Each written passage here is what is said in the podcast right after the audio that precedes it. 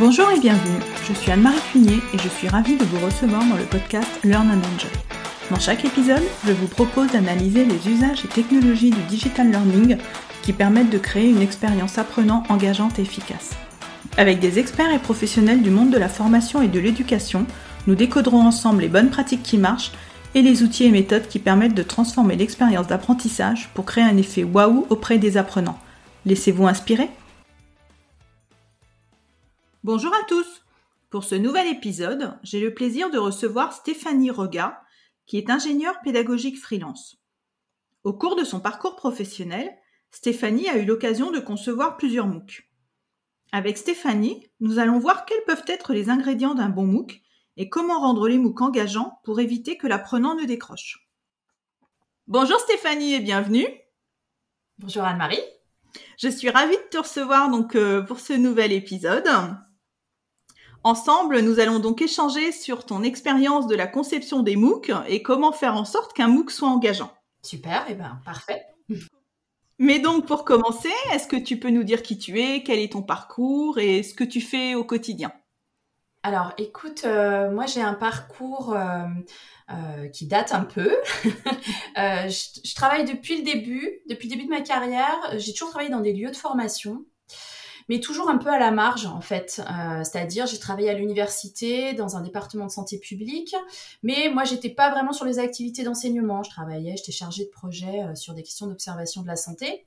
Mais comme c'était quand même l'activité principale, c'était quand même l'enseignement, bah forcément, je participais un peu euh, de temps en temps à faire des cours, euh, à contribuer un petit peu euh, à l'organisation du, service.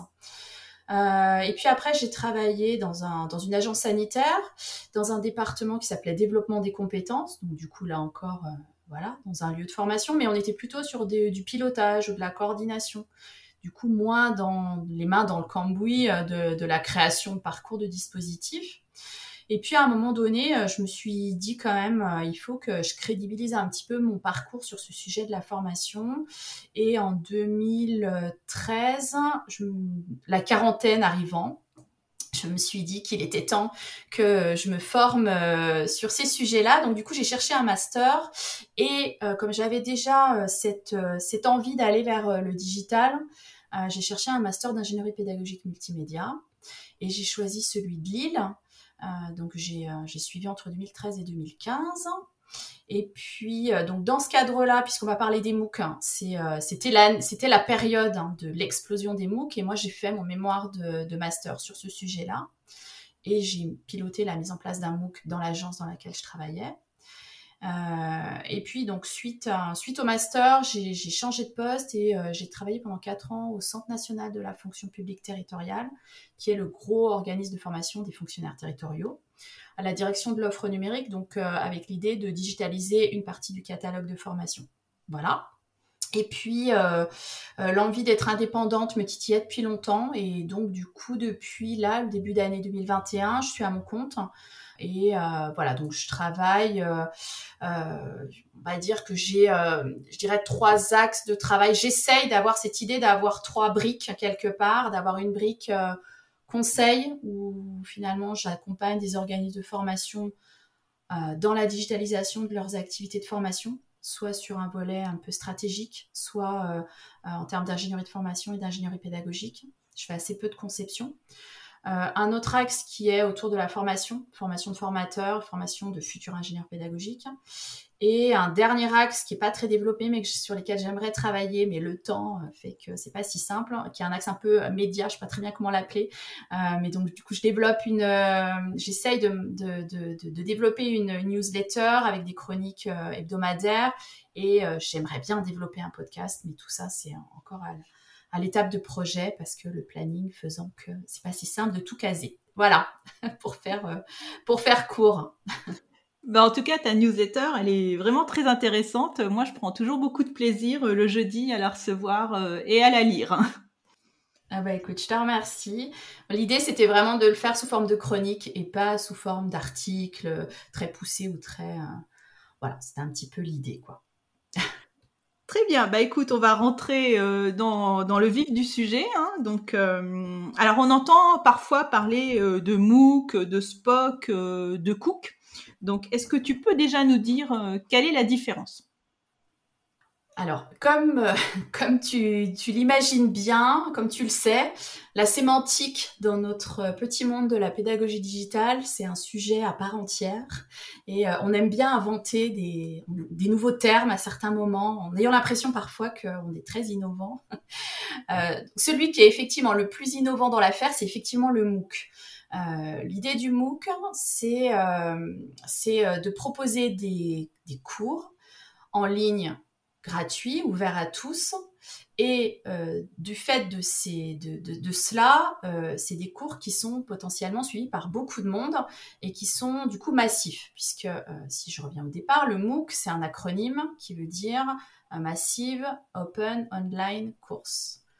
Vraiment l'idée de proposer des cours à tous qui potentiellement peuvent être très largement suivis.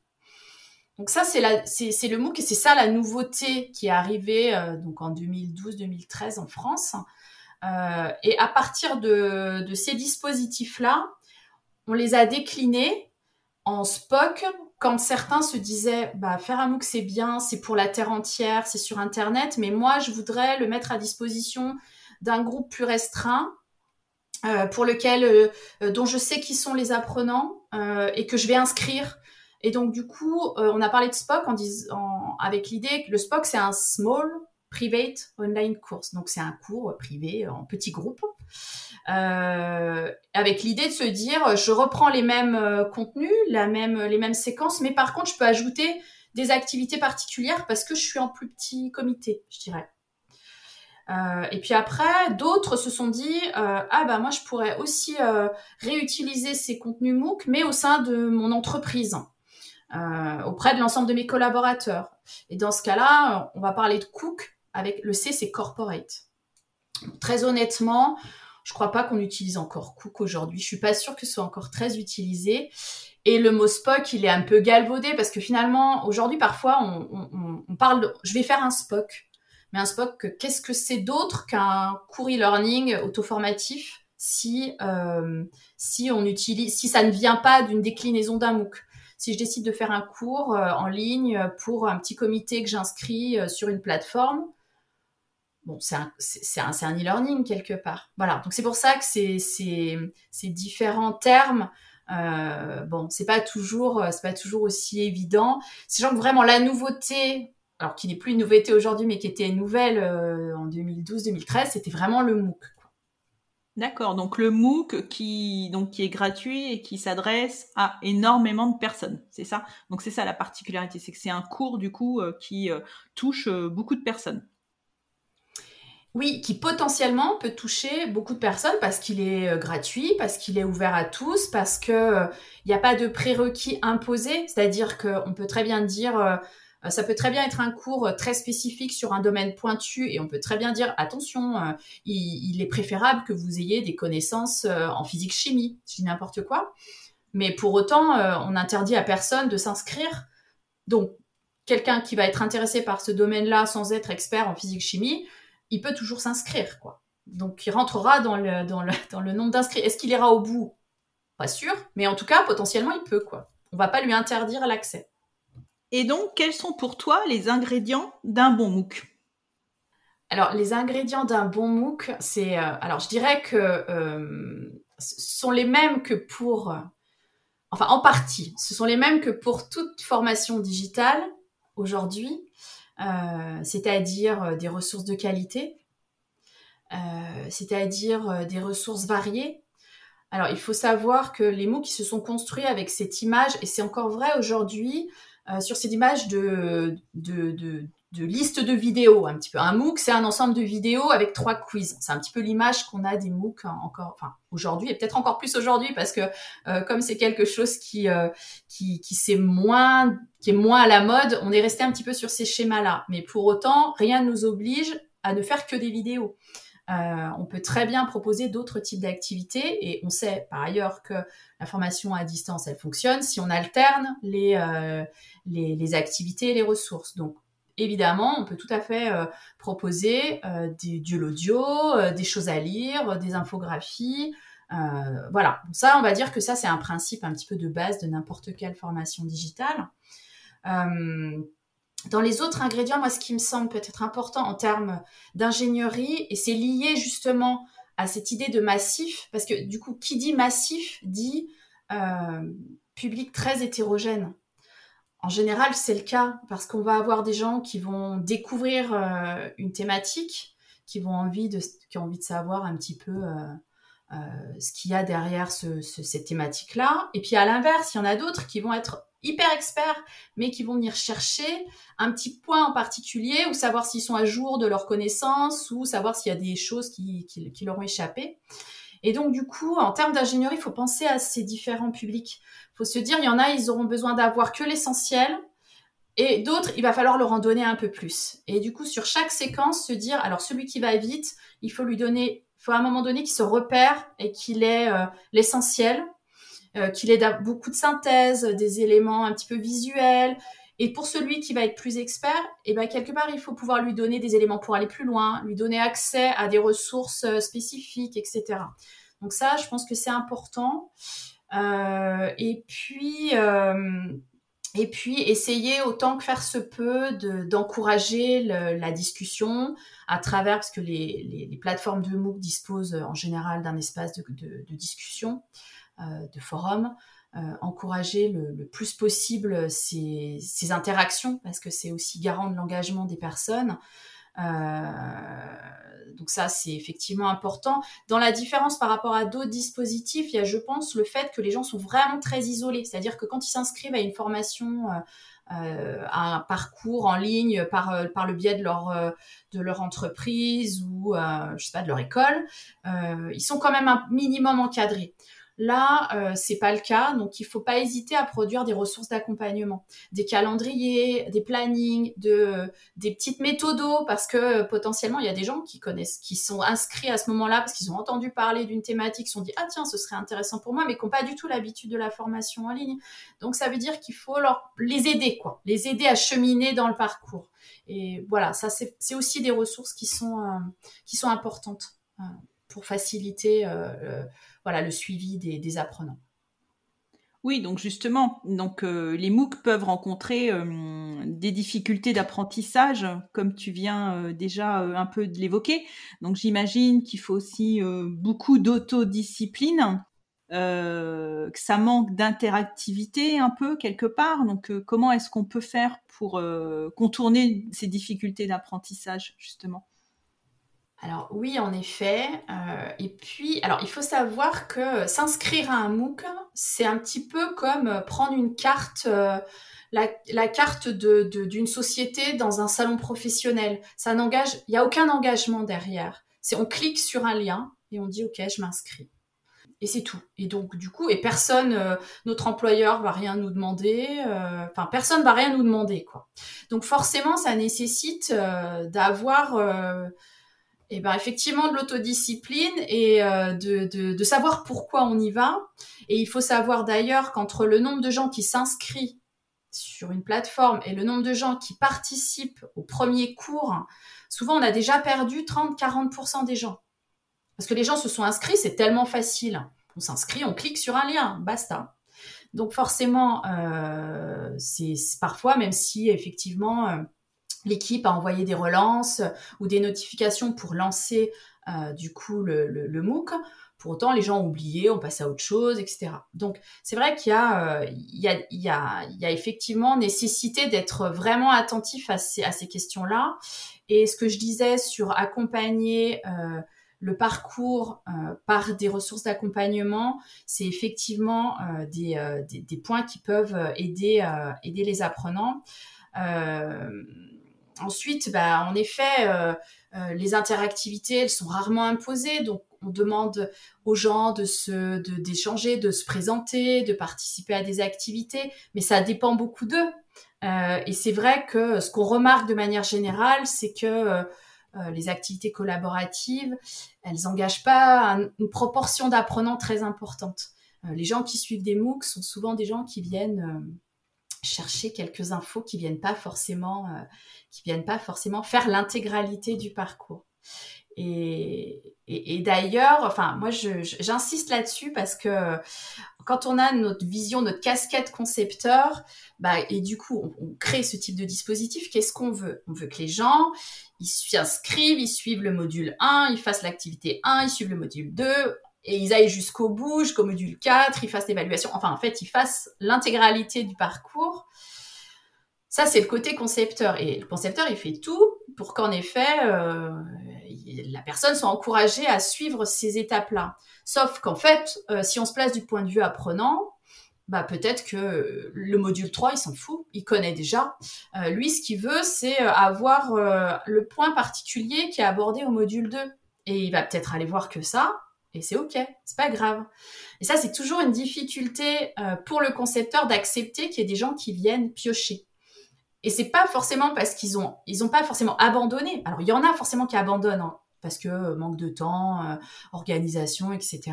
Mais il y en a, ils viennent juste chercher quelque chose. Et, finalement, en allant trouver ce quelque chose, ils ont répondu à leur objectif de départ.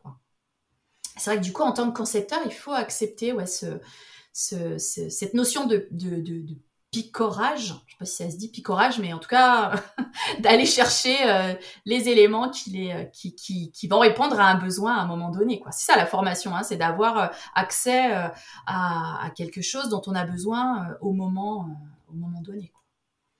Bah, justement, c'est un peu ce comportement, c'est un peu ce que je fais. Moi, j'aime bien m'inscrire à des MOOC, mais je ne suis pas tout. Je suis des morceaux, en fin de compte, des vidéos qui m'intéressent ou des parties qui m'intéressent plus spécifiquement, quoi. C'est ça.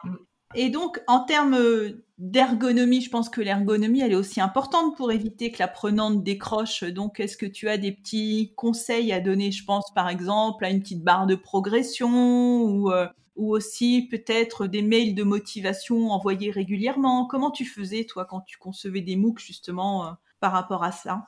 Alors, sur cette question, on a une problématique qui est celle de la plateforme de diffusion c'est central quand même, hein, parce que ce que je disais tout à l'heure sur euh, la, diversité des ressources et le fait qu'il y ait beaucoup de vidéos, c'est aussi parce que les, plateformes de diffusion actuelles des MOOC encouragent euh, la mise à disposition de vidéos. Euh, puisque la problématique des MOOC, c'est que c'est le côté massif. Donc ça veut dire que les plateformes qui diffusent les MOOC, elles doivent faire en sorte de, pouvoir être accessibles par un nombre important de personnes en même temps. Donc ça limite les plateformes euh, disponible pour ça.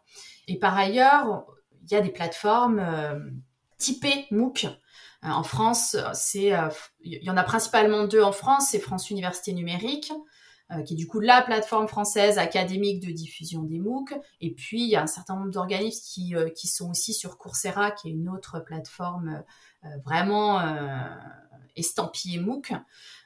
et c'est vrai que l'avantage de ces plateformes, c'est que c'est leur, c'est leur, euh, ce sont les dispositifs qu'elles diffusent. Donc, ils ont euh, euh, une force de frappe en termes de communication. ils ont une capacité, des plateformes qui sont malgré tout assez solides et qui supportent du coup le fait qu'il y ait beaucoup de monde en même temps. ils ont des modalités de suivi et d'attestation qui sont vraiment importantes. Donc du coup, c'est vrai que la plupart des, des MOOC sont souvent faits sur ces plateformes-là. Et pour répondre à ta question sur l'ergonomie, euh, en tant que concepteur, on n'a pas, vraiment la main sur euh, l'ergonomie de la plateforme. On peut euh, réfléchir un petit peu sur l'ergonomie des ressources, mais de la plateforme en elle-même, on est assez limité. Et c'est un vrai sujet parce que en effet, c'est il y a sûrement des choses à faire en termes d'ergonomie pour faciliter l'intérêt, le suivi, le fait de revenir la semaine suivante. Euh, et le fait de proposer des choses qui soient engageantes, jolies. Et c'est vrai que ces plateformes sont pas forcément super sexy au premier abord. Quoi. Et c'est ce qui fait sans doute aussi euh, le côté un peu euh, académique du MOOC encore aujourd'hui. Moi, le premier que j'ai j'ai eu à réaliser, on l'a fait sur sur Moodle, sur sur un espace Moodle qui a été conçu pour être un espace de MOOC. Et c'est vrai que quand on connaît la plateforme Moodle, euh, le MOOC qu'on a conçu, on reconnaît, on reconnaît vraiment, on reconnaît pas la plateforme. Mais malgré tout, on n'était pas en capacité d'accueillir 10 000 personnes. On a eu, je sais plus, 2500 personnes, ce qui était déjà beaucoup. Euh, il y avait toujours des risques de bugs à certains moments. Donc, bon, je sais qu'il y a certaines plateformes, d'autres plateformes qui aujourd'hui existent sur euh, sur euh, sur ces sujets-là, euh, et je, je, je, sais que effectivement il y a un travail qui est euh, qui est fait sur cette problématique de de, de l'ergonomie, mais voilà, faut savoir qu'il y a ces il y a ces limites-là. Alors oui, bien sûr, les barres de progression, c'est c'est effectivement aidant, le fait de savoir où on en est quand on revient euh, et de pas rebalayer l'ensemble des, ressources. Euh, euh, nous, je sais qu'on avait essayé de mettre en place des, des badges, alors pas des badges d'évaluation, mais des badges de suivi des modules. J'ai suivi tel module, clac, j'ai un badge qui se déclenche et je fais en sorte que tout le monde voit que j'ai ce badge qui se déclenche. C'est un côté un petit peu, euh, euh, voilà. Est-ce que ça a marché? C'est difficile à évaluer en vrai. Hein. Et puis on était du coup sur un sur un parcours avec moins de monde que ce qu'on pourrait imaginer sur les MOOC plus classiques. Mais on avait essayé effectivement de de mettre en place ces euh, ces, ces petits tips pour euh, pour faciliter l'engagement.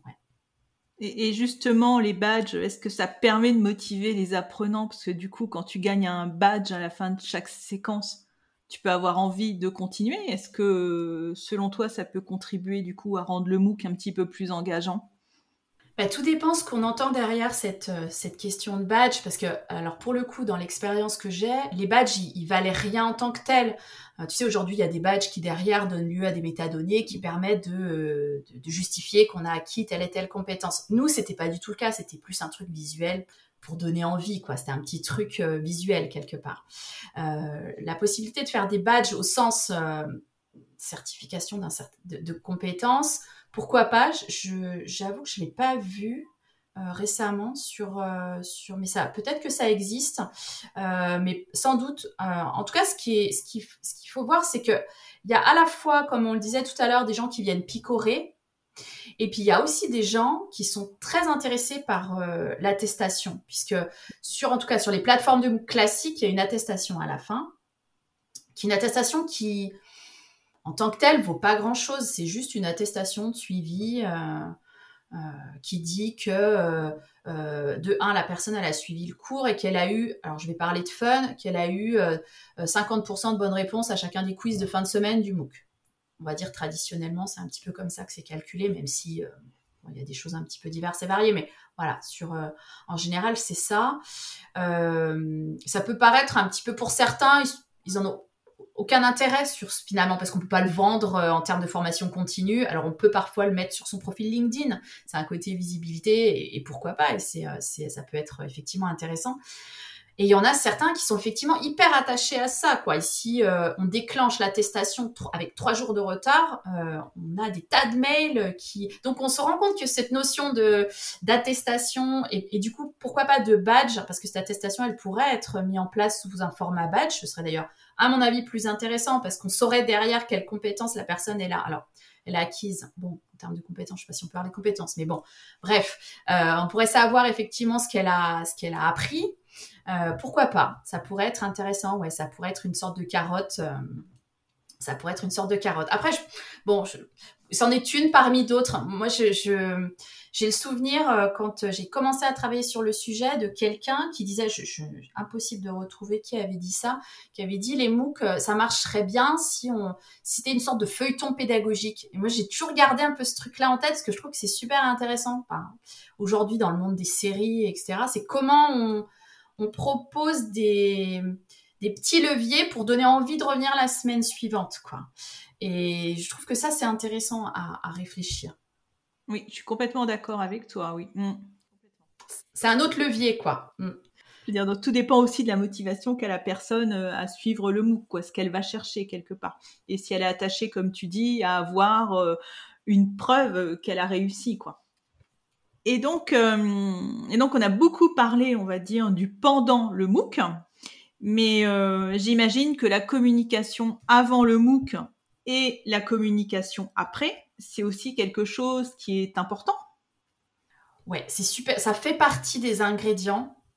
Ça fait complètement partie des ingrédients euh, par rapport à ta question euh, du début euh, et qui est souvent pas assez utilisé. alors pourquoi je ne sais pas parce que c'est le monde institutionnel et académique et euh, il y a moins de d'appétence ou en tout cas ou de je ne sais pas mais c'est un vrai sujet parce qu'en effet pour que ça fonctionne bien, il y a ce côté euh, événement, quoi.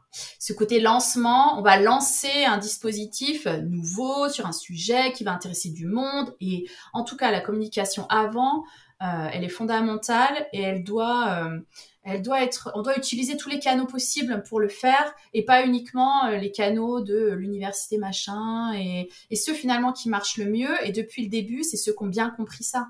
Quand on regarde euh, celui, alors je sais pas si c'est encore celui qui a été le plus suivi, mais celui de Cécile Dejoux sur euh, du CNAM euh, et son MOOC sur du manager au leader qui a vraiment été un gros succès français.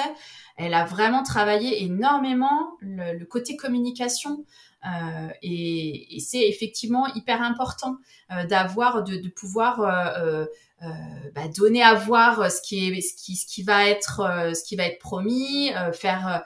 alors on fait des teasers parce qu'il y a toujours ce, mais les teasers sont pas toujours faits de manière assez engageante. Le teaser, il doit vraiment donner envie, donc il faut vraiment le penser avec cette cette cette vision communication qui parfois euh, fait défaut aux équipes. Mais euh, je pense qu'en effet, c'est vraiment hyper important d'organiser une sorte de lancement. on lance un événement, c'est un MOOC, on démarre tous ensemble. Euh, et du coup, ça crée une émulation aussi pour les gens qui vont démarrer ensemble et qui vont pouvoir se présenter ensemble et faire les premières activités ensemble. parce qu'il y a un point dont j'ai pas parlé au départ, c'est que aujourd'hui, finalement, il y a beaucoup de mots qui sont ouverts tout le temps euh, et on peut s'inscrire et euh, euh, il n'y a pas forcément un début et une fin. Ils sont ouverts à la demande. moi, je suis pas sûre que ce soit une bonne idée. Et je pense qu'au contraire, il faut, on a tout intérêt à ce que il y ait un début tous ensemble et qu'on chemine euh, tout au long du parcours ensemble. Et aujourd'hui, on entend, ça, me fait toujours un peu sourire, euh, le monde de l'infoprenariat qui euh, redécouvre les cohortes et qui dit ah bah ça c'est vraiment une nouveauté, on va mettre en place des cohortes. Mais sauf qu'en fait, les MOOC du début, c'était ça l'idée. C'était de se dire, on part tous ensemble et le cours, il a un début et une fin. C'est pas des ressources éducatives libres. C'est vraiment un cours avec un début, une fin, une progression pédagogique. Et du coup, euh, voilà, je pense que ça, c'est effectivement important. Et pour lancer la cohorte, eh ben oui, la communication, c'est euh, fondamental. Et donc ça, c'est pour avant. Pendant, euh, bah pendant, il y a une communication auprès des apprenants, hein, qui est par le fait de pouvoir envoyer des mails réguliers. Et puis après, bah après, parce qu'un organisme qui va lancer un MOOC, il investit quand même. C'est pas, ça coûte pas rien de monter un MOOC. Donc il a quand même tout intérêt à capitaliser pour le lancer une deuxième fois, pour le diffuser une deuxième fois. Et là, c'est aussi un, souvent un travers qu'on voit, c'est que on fait parfois quand même pas mal de, on, met en place de la communication sur le premier, puis après on lance le deuxième, puis on oublie quoi. Mais effectivement, on pourrait se dire, bah finalement, si euh, on pourrait éventuellement avoir des témoignages de gens qui l'ont suivi la première saison, euh, qui peuvent du coup en parler, dire ce que ça leur a apporté. On pourrait penser à plein de choses en termes de communication. Et oui, c'est un, un peu oublié souvent. Mais c'est un vrai sujet, ouais. Ouais, donc à repenser en fin de compte. Euh, comment penser le parcours apprenant dans un MOOC Oui, du début jusqu'à la, vraie fin, quoi. Mm. Jusqu'à la vraie fin. Et puis, euh, oui, et puis ensuite transformer euh, les apprenants qui ont suivi ce MOOC euh, en ambassadeurs pour qu'ils puissent justement témoigner, pour donner envie à d'autres de faire partie de la promo d'après quoi. C'est euh, oui, puis on retrouve en plus euh, l'idée du feuilleton que tu disais euh, dans le lancement parce que quand on sur Netflix quand il y a des lancements de nouvelles séries, tu as des teasers, tu as des bandes annonces, on communique plusieurs fois sur la date de sortie pour donner justement envie de regarder cette nouvelle série. Et là le MOOC quelque part c'est pareil, on peut très bien imaginer des séquences de mails pour euh, communiquer euh, sur ce lancement et donner envie aussi de s'inscrire et être là le jour J au moment où il va être lancé, comme tu dis, pour que ce soit lancé euh, tous ensemble. Après, j'imagine qu'on ne peut pas on ne peut pas prévoir une classe virtuelle de lancement, comme tu disais, pour que tout le monde soit là en même temps, si tu crois que c'est possible? Aujourd'hui, si, ça, se fait de plus en plus.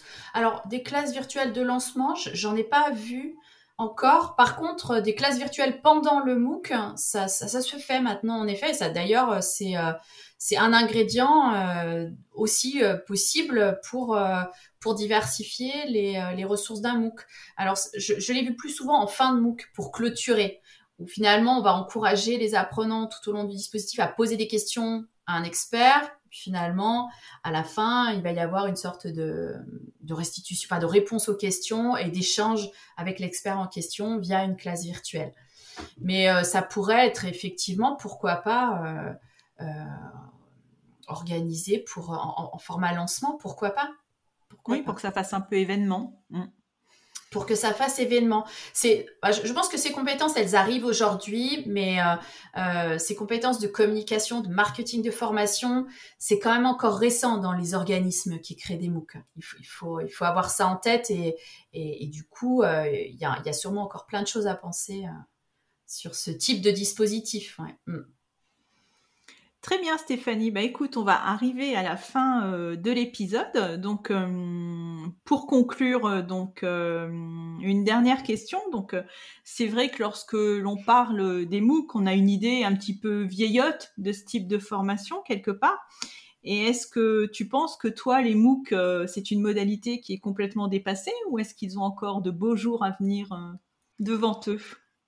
Je, pense que c'est le, terme de, MOOC euh, qui, vieillit, mais parce que euh, à un moment donné, ça a tellement été euh, un truc tellement mis en avant. Enfin, dans les années 2013-2015, il y avait un article par jour, quoi. C'était vraiment le truc qui allait révolutionner l'enseignement. Bien sûr que non. Mais c'est vrai que du coup, c'est un peu retombé, et maintenant, ça a été remplacé par d'autres, par d'autres dispositifs quelque part. Et ça, c'est d'une certaine façon, c'est normal, c'est les cycles de vie euh, des dispositifs. Malgré tout, je pense, euh, enfin de l'expérience que j'ai, euh, notamment au CNFPT, qu'il y a encore, il y a encore des sujets ou des publics qui peuvent avoir un, vrai intérêt à ces dispositifs. Je, pourrais t'en citer trois peut-être là de ce qui me vient en tête. Il y a les MOOC un peu citoyens. Euh, tels que ceux qui peuvent être développés par l'Université des Colibris sur euh, voilà, la gouvernance partagée, le développement durable, ces choses-là, où, finalement les gens, euh, donc là ça, s'adresse aux citoyens et où tout un chacun peut se sentir concerné à avoir envie de, suivre, de suivre ces dispositifs-là. Ils marchent bien ces MOOC-là encore. Euh, ensuite, alors là, pour le coup, de l'expérience que, je peux avoir au CNFPT, euh, il y a beaucoup de gens qui suivaient les MOOC du CNFPT parce qu'ils préparaient des concours. Et c'est vrai que l'intérêt de, de, ce type de dispositif par rapport aux ressources éducatives libres, c'est qu'elles sont structurées, elles sont pensées avec une progression, elles ont déjà été pensées par, euh, par un formateur derrière. Euh, alors qu'aller chercher des, formations, des, du coup des ressources à droite à gauche, ça, demande du temps. On ne sait pas si elles sont actualisées. Et du coup, les gens qui préparent des concours, alors pour le coup, moi je parle des concours administratifs, mais euh, en tout cas de la fonction publique territoriale, mais il y en a d'autres euh, et qui pourraient tout à fait être intéressés par. enfin, c'était un public important des MOOC du CNFPT, c'était des gens qui préparaient les concours. Et puis peut-être le dernier, c'est des MOOC hyper spécifiques alors là encore, euh, je vais parler d'un exemple que je connais. Au CNFPT, on a lancé un MOOC qui s'appelait euh, Les régies d'avance et de recettes pour les régisseurs dans les collectivités territoriales. Euh, n'étant pas fonctionnaire, n'ayant pas travaillé dans des collectivités territoriales, je ne savais même pas que ce métier existait. Et alors franchement, quand ce MOOC est sorti, je me disais mais, qui va s'inscrire à ce truc-là Faut que c'est quand même hyper particulier. C'est alors une niche hein, pour le coup. On est dans une super. Et, et euh, c'est MOOC qui a fait, euh, je sais plus, mais euh, je sais plus exactement les chiffres, mais 7, 8, 9, 10 000 personnes. Parce qu'en fait, les gens qui sont, euh, il y en a beaucoup en fait des régisseurs, et ils n'ont pas accès à moult formations sur leur domaine. Et du coup, alors les formations qui sont organisées, les formations classiques, présentielles, qui sont organisées, elles sont pleines il y en a pas assez. Et du coup, bah, les gens se sont formés euh, euh, avec ce MOOC-là, quoi. Donc, il y avait une vraie demande euh, et du coup, un vrai public. C'était très étonnant. Même nous, on s'attendait pas à ce qu'il y ait autant de monde d'inscrits sur ces dispositifs-là. Donc, donc voilà, je pense qu'il y a encore des, des possibilités sur ces... Et puis peut-être encore un dernier point, c'est que ça permet de former des gens qui sont habituellement formés dans des silos. Je prends l'exemple du, premier sur lequel j'ai travaillé, qui était sur la promotion de l'activité physique des jeunes. Euh, c'est un sujet euh, pour lequel euh, l'agence pour laquelle je travaillais voulait former des enseignants, des infirmières scolaires, des professionnels de santé divers et variés, des parents, des clubs sportifs. Mais pour former tous ces gens-là, on organise des cycles de formation pour chacun de ces métiers-là, ou alors on organise un MOOC qui recentralise, qui permet aussi de faire de la transversalité et de les former ensemble dans un même dispositif. C'était ça aussi l'usage. Et du coup, il y a encore, voilà, euh, cet usage-là, ben, il peut encore, euh, ces besoins-là, en tout cas, il peut encore exister. D'accord, bah écoute, euh, c'était vraiment très intéressant. Merci beaucoup Stéphanie. Donc comme d'habitude, j'indiquerai donc dans les notes de l'épisode ton contact LinkedIn, donc si des auditeurs souhaitent échanger avec toi et j'indiquerai également le lien de ton site Graines Digital. Voilà, comme ça, si les auditeurs euh, souhaitent s'inscrire à ta newsletter, et d'ailleurs, euh, je la recommande parce qu'elle est vraiment euh, très, très intéressante. Bah, je te remercie beaucoup. Voilà. Et donc, eh ben, écoute, merci Stéphanie. Moi, j'ai vraiment été ravie d'échanger avec toi. Hein. C'était un épisode très intéressant. Pareillement, avec plaisir. Merci. À très bientôt. Merci. À bientôt. Au revoir. Au revoir. J'espère que cet épisode vous a plu. Si vous aimez le podcast Learn and Enjoy et si vous avez envie de me soutenir, de m'aider à faire connaître ce podcast, la meilleure façon, c'est de me laisser une note 5 étoiles sur Apple Podcast ou un petit commentaire. Pensez aussi à vous abonner pour être informé de la sortie des prochains épisodes.